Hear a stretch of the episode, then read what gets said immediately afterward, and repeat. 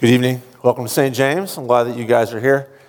Uh, make sure before you leave you say hi and thank you to the Mel's Woodwind Ensemble. Mr. Metter brought him here tonight. Emma Lorenz was directing that piece, it looked like.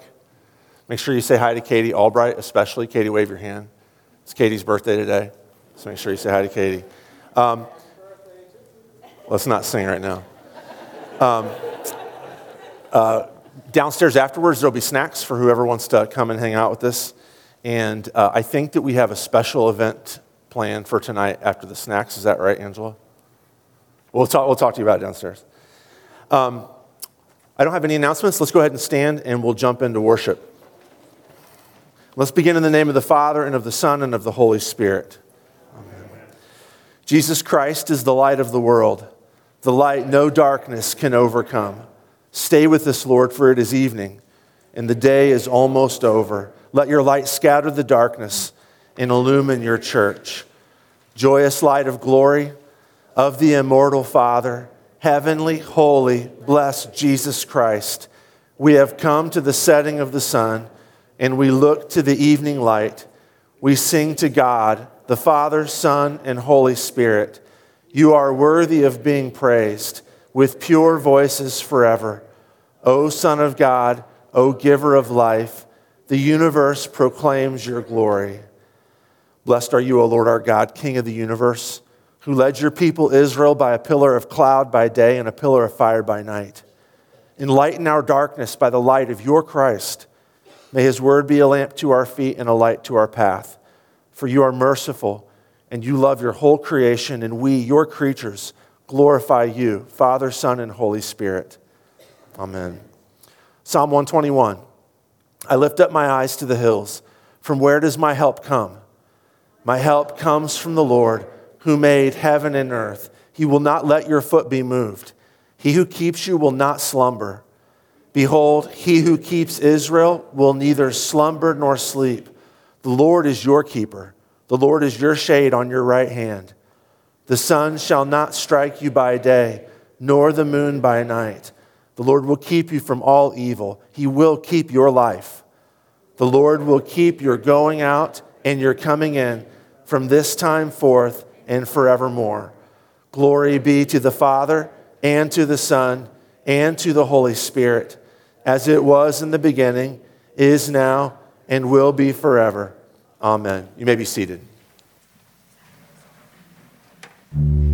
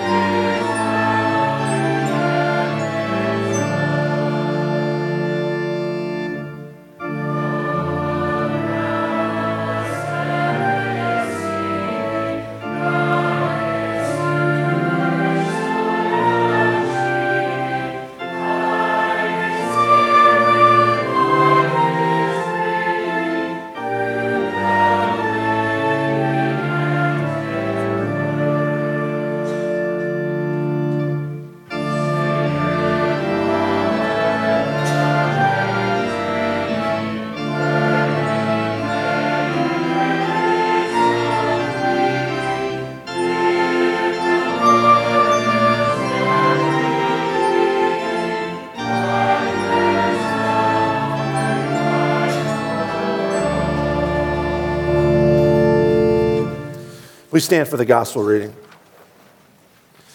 It's the gospel reading for this past Sunday, John 3 1 through 17. Now, there was a man of the Pharisees named Nicodemus, a ruler of the Jews. This man came to Jesus by night and said to him, Rabbi, we know that you're a teacher come from God, for no one can do these signs that you do unless God is with him. Jesus answered him, Truly, truly, I say to you, unless one is born again, he cannot see the kingdom of God. Nicodemus said to him, How can a man be born when he's old? Can he enter a second time into his mother's womb and be born? Jesus answered, Truly, truly, I say to you, unless one is born of water and the Spirit, he cannot enter the kingdom of God.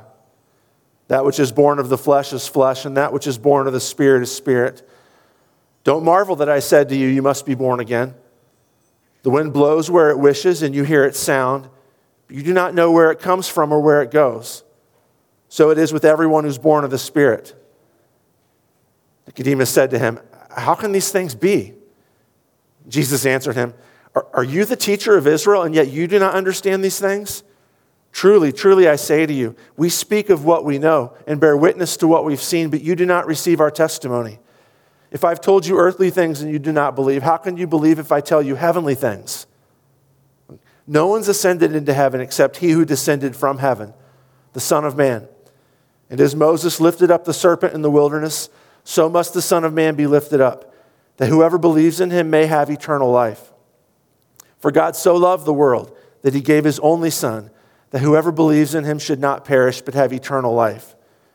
For God did not send his Son into the world to condemn the world, but in order that the world might be saved through him. In many and various ways, God spoke to his people of old by the prophets. But now, in these last days, he has spoken to us by his Son. You may be seated.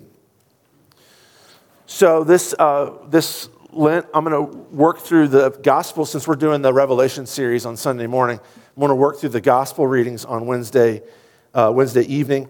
This, of course, is, uh, uh, I'm guessing that a huge chunk of you recognize this text. It's the famous uh, John 3.16 text in there, right? But what, uh, and we'll talk about that. But what, what's interesting about this text or, or confusing about this text is that I really have no clue what's going on in this conversation between Nicodemus and Jesus. Nicodemus says something, and then Jesus says something to him, which doesn't seem like it's a response at all to what Jesus had said. And then Nicodemus asks two times, What are you talking about? And Jesus says some more stuff. And then Nicodemus says again, I'm sorry, what are you talking about? And then Jesus finishes up with this cryptic saying about like the serpent in the wilderness was hung up on the pole, the Son of Man was going to be lifted up as well. So I'd like to, to read through it if I can and try and uh, just real quickly figure out what's going on in this conversation? What is Nicodemus doing, and why is Jesus responding the way he's doing? So basically, it's going to fall down, it's going to break down into two kind of main parts. The first part is um, uh, the necessity of the new birth, and then the second part is how does the new birth happen from, from John 3 1 through 17, okay? So, first of all, the necessity for the new birth. Nicodemus asked a question in verse 2 I say question, he's actually a statement. Rabbi, we know that you are a teacher come from God, for no one can do these signs that you do unless God is with him. Okay, so I, I know that's a statement, but, but actually what's going on here is that it's really kind of a question. He hasn't got to the question part yet because Jesus cuts him off. But Nicodemus is doing his job. Okay, so Nicodemus is a member of the Sanhedrin, which is the highest Jewish authority in the land. And as a member of the Sanhedrin, it's his job to vet teachers. Now, he, he recognizes that Jesus is a rabbi, he calls him rabbi, but, but it's his job to figure out okay, so I think you're a good guy. I don't think anybody could do the works that you do if they weren't a, a somebody who comes from God or works for God. But what school do you belong to? You know, are you Hillel or are you Shammai? What, who is your teacher? He, what, he, what, he's doing is he, he needs to interview him in order to vet him. I'm not saying that Nicodemus isn't interested in what Jesus is saying for personal spiritual reasons, but he, he is doing his job. He's got to interview Jesus to figure out who are you? What's going on here? What, what's your main goal? What, what, what group are you aligned with? And Jesus' response is kind of a non response because he says to him in verse 3, the famous verse, Truly, truly, I say to you, unless one is born again, he cannot see the kingdom of God. So Nicodemus says, Okay, I believe that you've come from God and that you're a teacher who's from God. And Jesus says, Actually, unless you've been born again, you can't see the kingdom of God. Well, no, how is that a response? It's actually not a great response if you're looking for how is Jesus how is Jesus providing information to meet Nicodemus's questions? It's not really a great response. But actually, what Jesus is doing is he's not really responding to Nicodemus, he's challenging Nicodemus. So Nicodemus comes to him and basically says, I need to find out if God is at work in you. I need to see if you're really, really a God person. And Jesus says to him, You're actually not equipped to see anything until you've been born again. You really can't be having this conversation with me right now because you don't even know the right questions to ask. You don't know who I am. Frequently, when you and I go to Jesus with concerns and questions, and sometimes they're basic stuff, and sometimes it's the hard stuff, like, why is this happening, God? Sometimes we wonder why God doesn't respond with answers. And the reason why, a lot of times, I think, is because, like Nicodemus, the question itself doesn't make any sense. I'm not saying it's not an important question. To our mind, it makes sense. But in God's scheme of things, it's kind of a nonsense question. There's one, one, at one point, and I actually can't remember exactly where he said it, but if, you, if, you, if, you, if you're desperate to know, I'll, I'll track it down for you. It's just a, a lingering in my memory. C.S. Lewis says that asking questions of God is frequently like asking God, how, uh, how, how, how many minutes is a mile? Or is the color yellow square or circle? Lots of times we ask God questions like that, but it's not even like it's a question that's so misguided and so misplaced that there's not a real response to it. And Nicodemus wants to find out who are you? What school are you a part of? And you'll see throughout what Jesus is doing is saying, forget that. Like God is standing right in front of you. It's, it's a nonsense question which school I studied under or what kind of rabbi degree I have. Jesus is not going to be interviewed by him. Jesus refuses to be interviewed by us. He doesn't stand up to our scrutiny. You cannot put God on the witness stand and demand answers from him. It just doesn't make sense. He's God, Jesus is God, and his only response is, You can't understand this stuff unless you've been born again. Now, what does it mean to be born again? Well, I mean, just basically, it just means you, you're, you're dead. Like, you're, you're not alive. You need to be, like, the way you're going now is kind of work. Let's say if somebody said to you, like, you should just start over. We'll, st- we'll start over what? Making the meal? No, like, go back to like childhood and just begin again. It's, it's a little bit of an insult. Like, everything that you've built your life around is meaningless, and you should just go back to the beginning and start over God's way. But Nicodemus knows, Nicodemus believes, to some extent, Nicodemus believes in salvation by birth. He's a Jew. He can probably trace his genealogy back to Abraham. For Nicodemus, that's what is, in large part, the basis of his standing before God. And Jesus is saying, forget your birth. You're going to have to start over again. You're going to have to be born again. Okay, now he's going to explain, because Nicodemus is going to say, I don't know what you're talking about. Jesus is going to explain how you're born again. And the rest of the text is going to be about how do you get born again. There's three parts here. And interestingly enough, it, uh, each, each, each point parallels a work of the Trinity. So, first of all, you have the agency of the Holy Spirit, you have the sacrifice of the Son, and then finally, you have the love of the Father. This is what, this is what it means to be born again. It's the agency, it happens by the Holy Spirit through the sacrifice of the Son, and the fuel for it is the love of the Father. So, agency of the Spirit, verses 4 through 8. Nicodemus says to Jesus in verse, How can a man be born when he's old?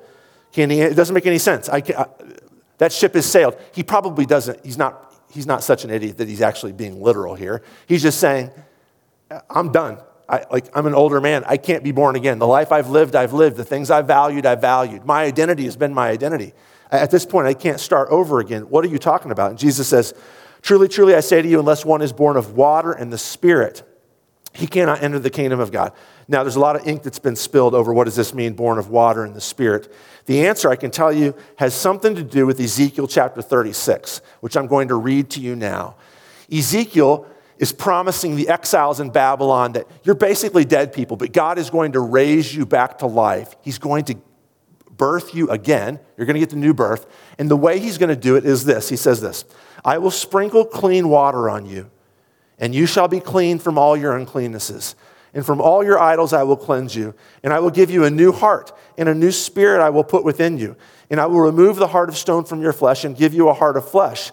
And I will put my spirit within you and cause you to walk in my statutes and be careful to obey my rules. So you can see the two things that are going on there is the, the sprinkling of clean water and then the gift of the Holy Spirit. And that's leading into Ezekiel 37, which, do you guys remember Ezekiel 37?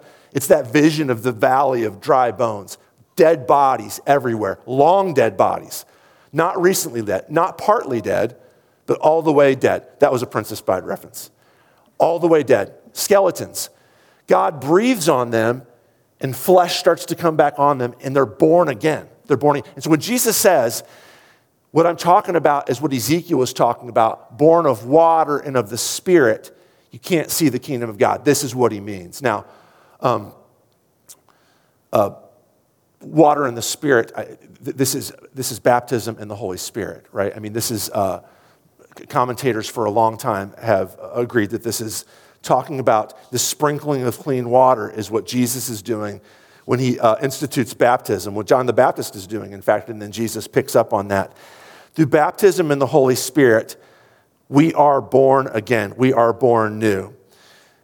Nicodemus is still like, I don't know what's going on with this.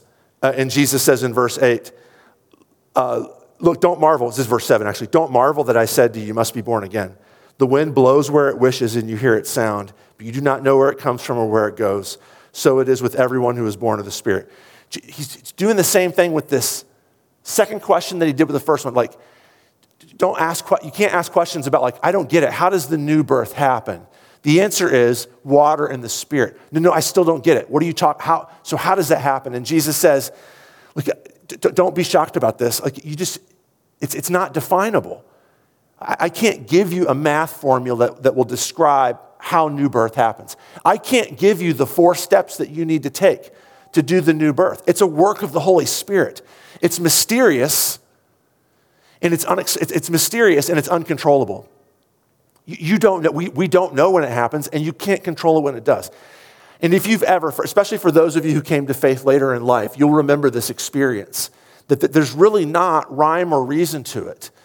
It's a series of events, and it's almost to some extent like, again, a second C.S. Lewis reference of the sermon.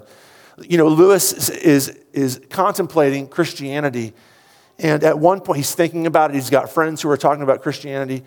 And at one point, he gets on a bus to take a trip to the zoo. And he says, I got on the bus and I wasn't a Christian. And when I got off the bus, I was a Christian. And I'm not really sure what the bus had to do with any of that. It just happened. God did it to me. It's mysterious and it's powerful and it's a wonderful thing to witness and watch. I'll give you, I'll, I'll give you another quick example. There's a person that, that, I, that I know and that some of you know that we've been witnessing to. And, and some of you, th- those of you who know, if you have ears to hear, you know what I'm talking about. There's a per- person that we've been witnessing to who has been avowed agnostic. I do not believe in God. It's not for me. And things, weird, weird things have been happening to this person to draw them ever closer to Christ. And they'll find themselves saying things like, they'll say something and they'll, they'll be like, wait a minute, am I starting to think like a Christian? This person uh, this past week said to me, you should check out this music. This is really cool music. It's kind of a normal thing for this person to say to me. And they sent me a link to the music, and then I didn't listen to it for a while, and I kind of forgot about it. And then they came and asked me a couple days ago, hey, did you listen to that? And I said, oh, dang it, no. I'll check it out and I'll tell you what I think. And this person said, I think it's okay. This is exactly what this person said. I think it's okay. It's, it's, there's not, the, the lyrics aren't too ungodly. This person said, I think you'll be okay with it, but the music is really beautiful. So I, so I, so I, I popped it on a couple nights ago. And it's true, the music was like, uh, subjective, I know. The music was stunningly beautiful. But as I was listening to the lyrics, I was like, no stinking way. This is Christian music. And I, I, don't, how this, I don't know how this guy found this group. They don't even have a Wikipedia page yet. But it's, it's like they, have been, to, if, you, if you know the name Andrew Peterson, they've been touring with Andrew Peterson. It's a Christian group, and I don't know how this person found this, but somehow the Holy Spirit has been put, it's all these different things going on in their life, drawing this person to himself. And like Jesus says, the new birth of the Holy Spirit, it's mysterious.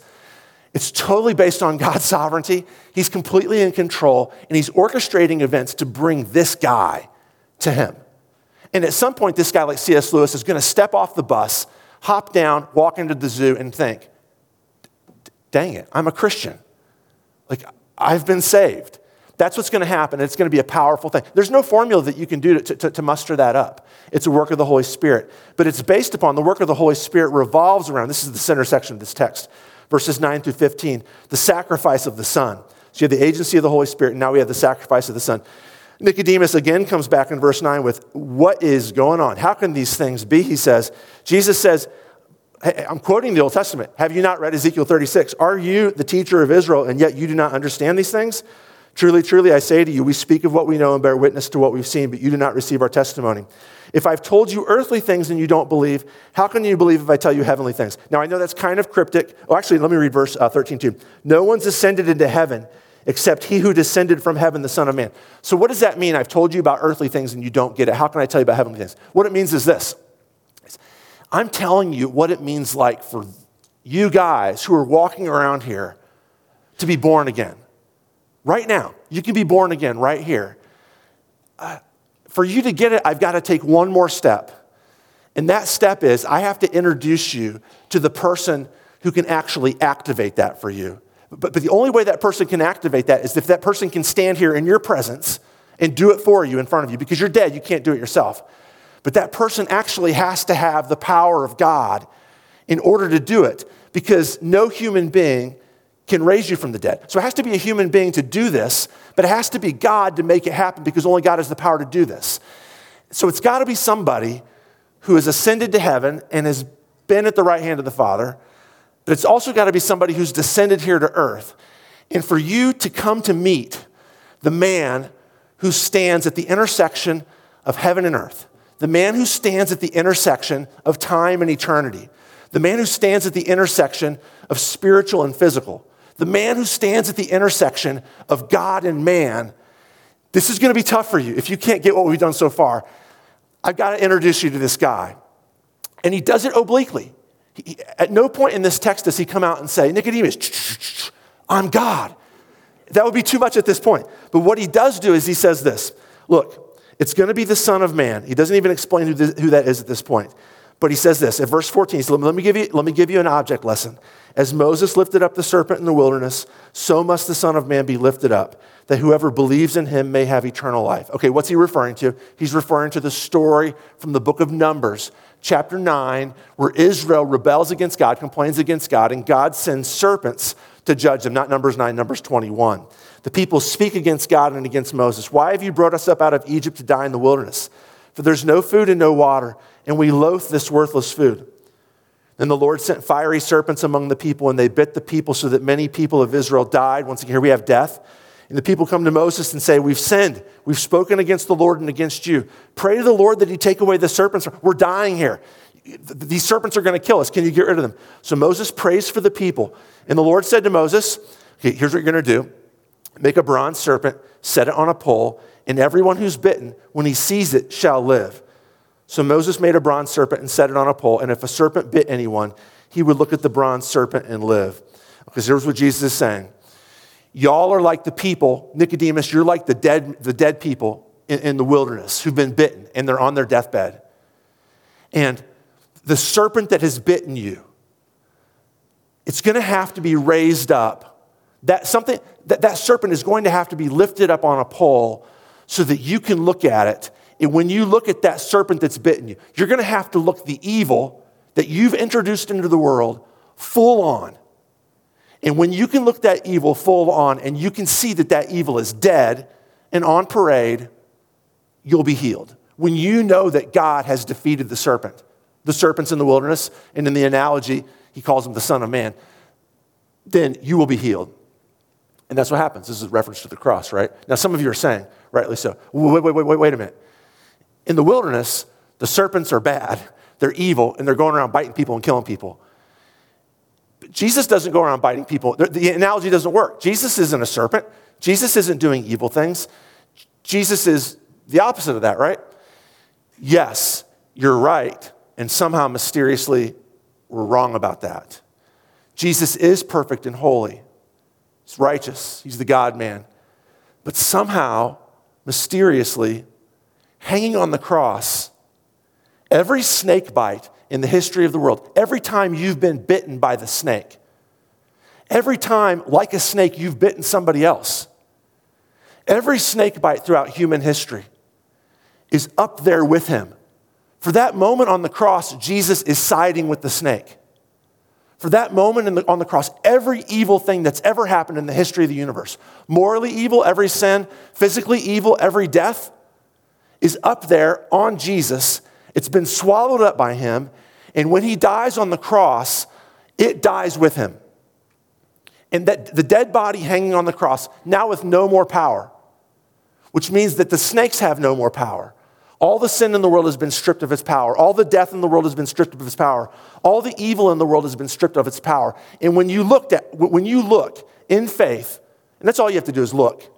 When you look in faith at the Jesus who swallowed up all the evil in the universe, killed it inside of his body, and 3 days later rose to new life to put all the evil in the world like a snake on a pole on parade, you will be healed. Nicodemus doesn't get it yet. He doesn't get it yet. You get it because you're on this side of the event. The Son hanging on the cross is the way new birth happens by the power of the Holy Spirit. Last one, the love of the Father, and this will be fast. John 3:16 for God so loved the world that he gave his only son that whoever believes in him should not perish but have eternal life.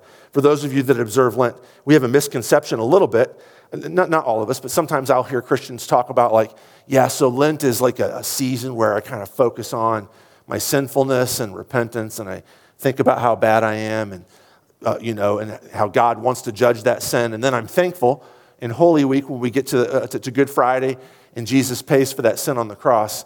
And the, uh, we talk a lot about like God's wrath against sin and God's wrath against us. And sometimes we even talk about God's wrath against his son.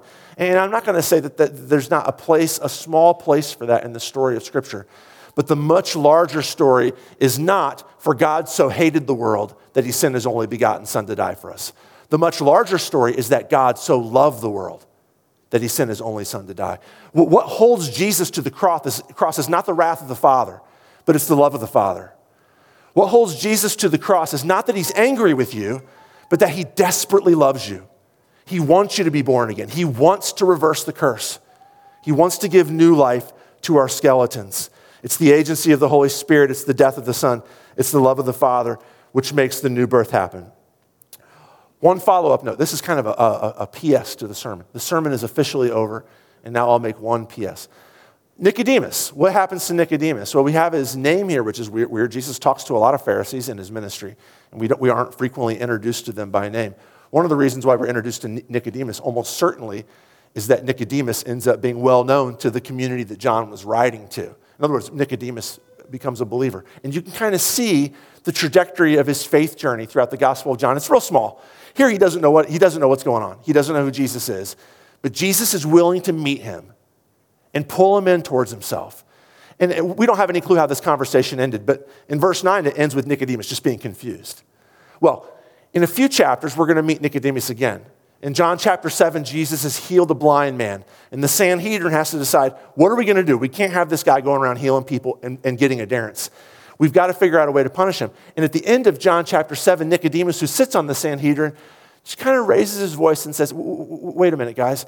Do you think it's right that we would like figure out a punishment for Jesus before we listen to what he has to say? And a bunch of people on the Sanhedrin say, Are you from Galilee too? What are you nuts? No, we got to blow this guy up. And that's all we know. We don't know if Nicodemus, if he just says that one line, hey, wait a minute, maybe we should like give Jesus to listen to. What we do know is that by John 19, Jesus has died and Nicodemus shows up again. And this time he shows up with 75 pounds worth of spices and ointment to anoint Jesus. That's a massive amount. That's not the kind of thing that you can just carry by yourself. Like, that's a massive amount. The Jews did not typically embalm their dead either. Like doing this sort of thing was not the average thing. This is like a royal funeral that Nicodemus wants to. Why else would he spend a fortune on anointing this guy for burial unless at some point along the way he's become his follower? Jesus is pulling him in, Jesus is wooing him. The, the gentle voice of the Holy Spirit is pulling Nicodemus towards himself. He is going to stand there at the foot of the cross and see the serpent hung up for him. He is going to come to faith because of the love of the Father. Let's pray. Father, make us mindful of your love for us. Draw us once again to the foot of your Son's cross so we can ponder again how your love is manifested for us in his sacrifice. Father, by the power of our baptism, by the power of your Holy Spirit, working through the word of God in the water of our baptism, draw us closer to yourself. Remind us of our new birth. If there's anybody in here who does not know you, draw them to yourself, Father, and save them.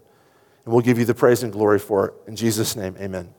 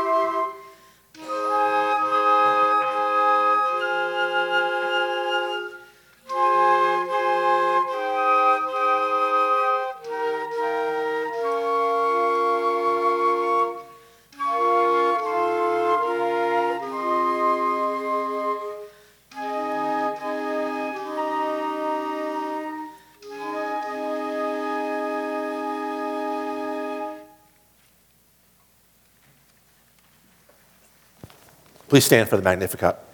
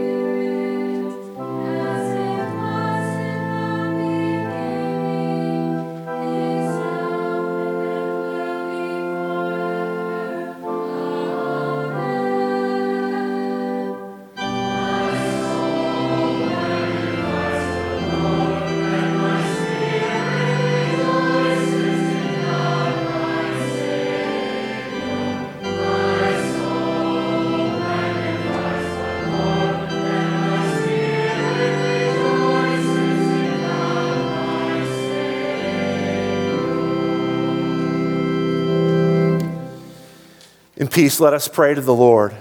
Lord, have mercy. For the peace from above and for our salvation, let us pray to the Lord. Lord, have mercy. For the peace of the whole world, for the well being of the church of God, and for the unity of all, let us pray to the Lord. Lord, have mercy. For this holy house and for all who offer here their worship and praise, let us pray to the Lord. Lord, have mercy. For Pastor Harrison and Pastor Shar, for all pastors in Christ, for all servants of the church, and for all the people, let us pray to the Lord. Lord, have mercy. For President Biden, Governor Pritzker, Mayor Marcus, for all public servants, for the government, and those who protect us, that they may be upheld and strengthened in every good deed, let us pray to the Lord. Lord, have mercy. For those who work to bring peace, justice, health, and protection in this and every place, let us pray to the Lord. Lord, have mercy. For those who bring offerings, those who do good works in this congregation, those who toil, those who sing, and all the people here present who await from the Lord great and abundant mercy, let us pray to the Lord. Lord, have mercy. For favorable weather, for an abundance of the fruits of the earth, and for peaceful times, let us pray to the Lord. Lord, have mercy. For our deliverance from all affliction, wrath, danger, and need, let us pray to the Lord. Lord, have mercy. For the faithful who've gone before us and are with Christ, let us give thanks to the Lord. Thanks be to God. Help, save, comfort, and defend us, gracious Lord.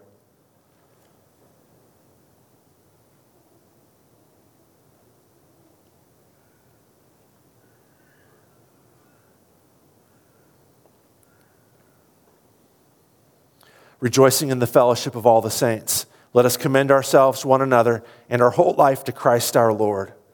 To you, O Lord, O God, from whom, from whom come all holy desires, all good counsels, and all just works. Give to us, your servants, that peace which the world can't give, that our hearts may be set to obey your commandments, and also that we, being defended from the fear of our enemies, may live in peace and quietness. Through Jesus Christ, your Son, our Lord, who lives and reigns with you in the Holy Spirit, one God, now and forever. Amen. And taught by our Lord and trusting his promises, we are bold to pray. Our Father, who art in heaven, hallowed be thy name. Thy kingdom come, thy will be done, on earth as it is in heaven. Give us this day our daily bread, and forgive us our trespasses, as we forgive those who trespass against us. And lead us not into temptation but deliver us from evil. For thine is the kingdom and the power and the glory forever and ever. Amen. Let us bless the Lord. The Almighty and merciful Lord, the Father, the Son, and the Holy Spirit, bless and preserve you. Amen. Please stay standing for the final hymn.